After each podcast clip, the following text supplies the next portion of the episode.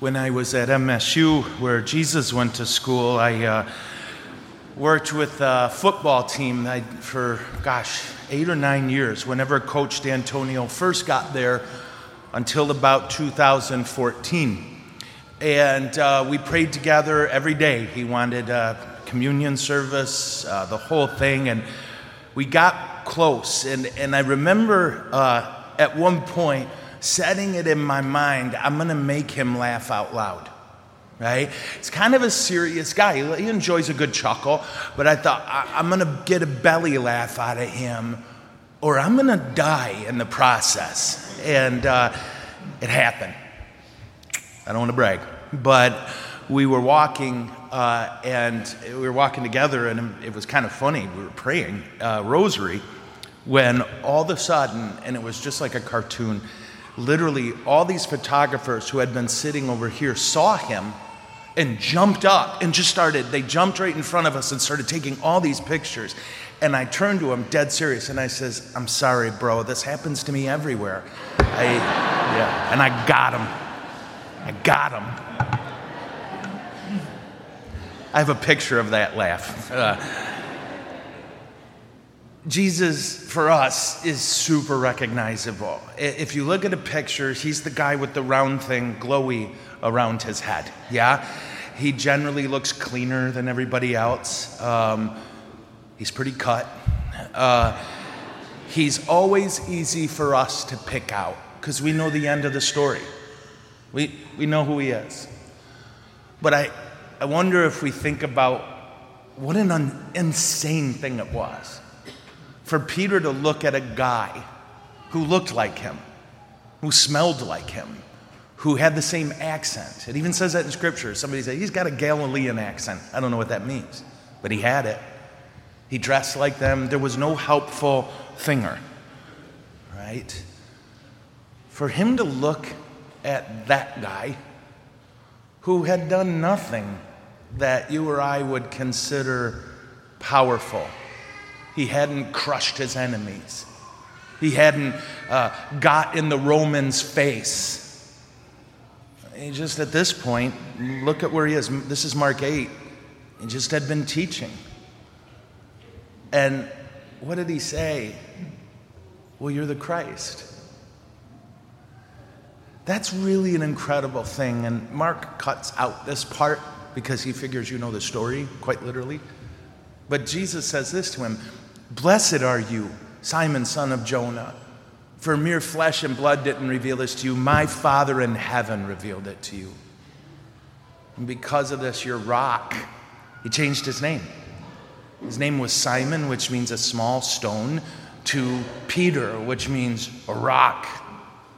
And I'll build my rock on this church. I build my church on this rock. That'd be weird if Jesus, there would be some crushing. Uh, I'll build my church on this rock, and the gates of hell won't prevail against it. It really is an incredible thing that Peter did. And I hope we take that challenge and quite literally pray for God to heal our vision so that we see Him properly, so that we see Him in the person who looks like us, smells like us, has our Michigan accent. I don't even know what that is, but I've been told we have one. It really is a powerful thing that we forget that Christ is present in each of us. And that that requires from us a form of reverence to each other, an understanding of the dignity of every person we come in contact with, even if we don't agree with them, even if they smell bad, or if they're broken in some way that makes us uncomfortable, can we still see in them Christ, an anointed one? It's more than a cute challenge, it can be transformative because that's not how people around you see each other. They see a commodity, someone who they can get work out of. They might see you as an opponent because you dare to disagree with them, that must mean you're either a fascist or a socialist or whatever labels we're slapping on our opponents now. So much of what's wrong in our world is a sort of reduction of every human being who lives and breathes, and we reduce them to what? How do you affect me? That's called narcissism. And that leads right to hell. You don't exist for me, and I, I don't exist for you. We exist for God. And if we allow Jesus to heal our vision, we'll see that. And how will we know? Well, James was fairly to partly cloudy clear, wasn't he, in our second reading, huh? He says, You have faith, but you don't have works, you've got nothing. It should pour out in how we talk to each other talk about each other. Easy. How we, that was funny, how we serve. How we allow Jesus to either transform our politics or we bend Jesus to fit our politics. Those are our two choices. It should absolutely change us when we recognize that Jesus is present in a beautiful way. When we do that, it changes us. And in the scripture, this is a constant pattern, right? God always changes the name of a person when he sends them on a unique mission. This happens, as far as I can remember, six times in the Old Testament and a few times in the New. Right? Remember um, Jacob? He wrestled with God. So, what did God change his name to? Israel. Wrestles with God. And then he sent him out to establish the nation. We could go on and on with this, and I really want to, but I won't. But here's the key once Peter's eyes were healed to see the presence of God, Jesus gave him a mission. A mission that would be what? The foundation of the church. The foundation of the church is an understanding of the reverence that we owe Jesus and the presence of Jesus in each other. That's the foundation. Now, Peter does what any one of us would do. Uh, he hits a home run, and then he doesn't show up to the next at bat, right? That the very next verse, you know, Peter's walking around, hey fellas, I'm rock now, just so you know. Yeah, probably got himself a jacket, you know. Uh, how you doing? I'm rock. I would do it all the time. I would be in trouble. But he doesn't even get the jacket warm when Jesus tells him, Well, this is what God's going to do. God's going to do this. And Peter's like, Oh, let's not. Right? And, and you and I would do this. I always say this, but it is true. Can you imagine? You, you, are talking to God, and He says, We're going to go to downtown Flint, and I'm going to be tortured and killed. Lord Fenton's right over there. You know, let's go that way. Let's avoid suffering, let's avoid death. Peter goes from using God's divine wisdom to what does Jesus say? You're not thinking like God, you're thinking like a human that for you and I who see the presence of God in each other and who recognize the presence of the Lord in us, our response, it can't be power oriented because He's not. And that really is where Catholicism gets bent so wickedly.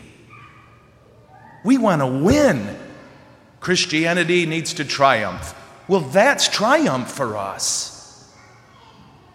God dead on a cross is our moment of that's victory.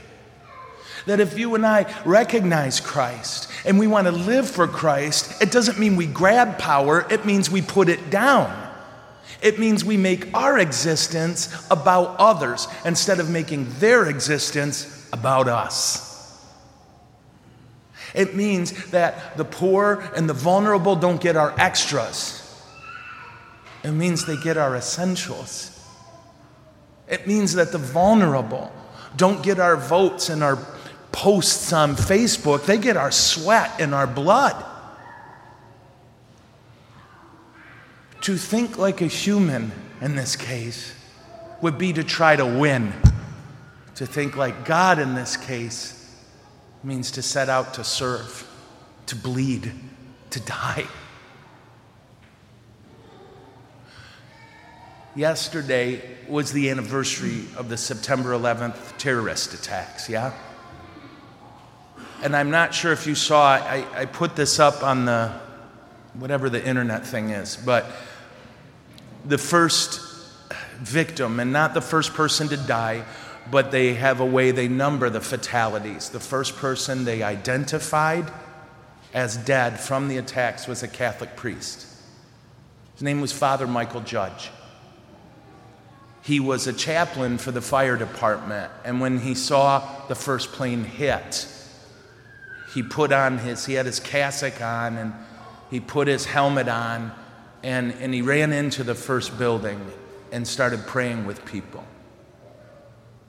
They're not sure how many. Uh, the testimony was somewhere between 15 and 20 people he gave absolution to and last rites.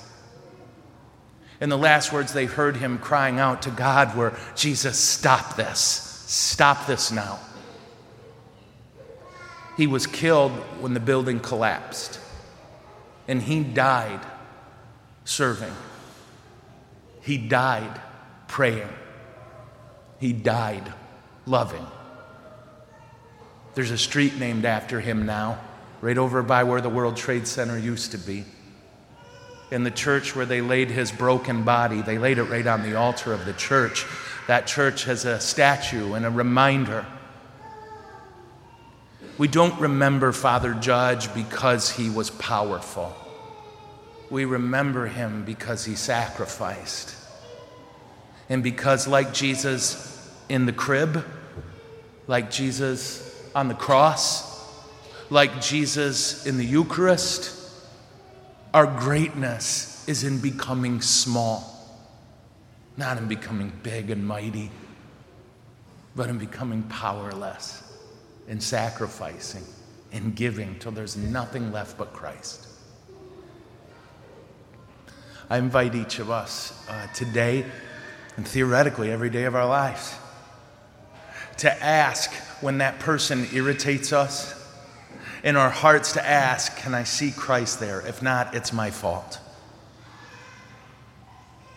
To ask when we see the vulnerable and the broken, Can I see Christ there? If not, it's my fault. Heal my vision. And in that opening of our eyes, can we recognize that the way we define power gets people killed? The way we define power crushes people's dignity and soul because we have to win. But the way God does power, it looks like a man on a cross bleeding and dying. And 2,000 years later, we still call him God. So, Jesus, heal our vision, huh? Jesus, make us holy. To be holy means set apart and different. And if we do love like Jesus does loves, we will be different. Amen? Amen. Okay.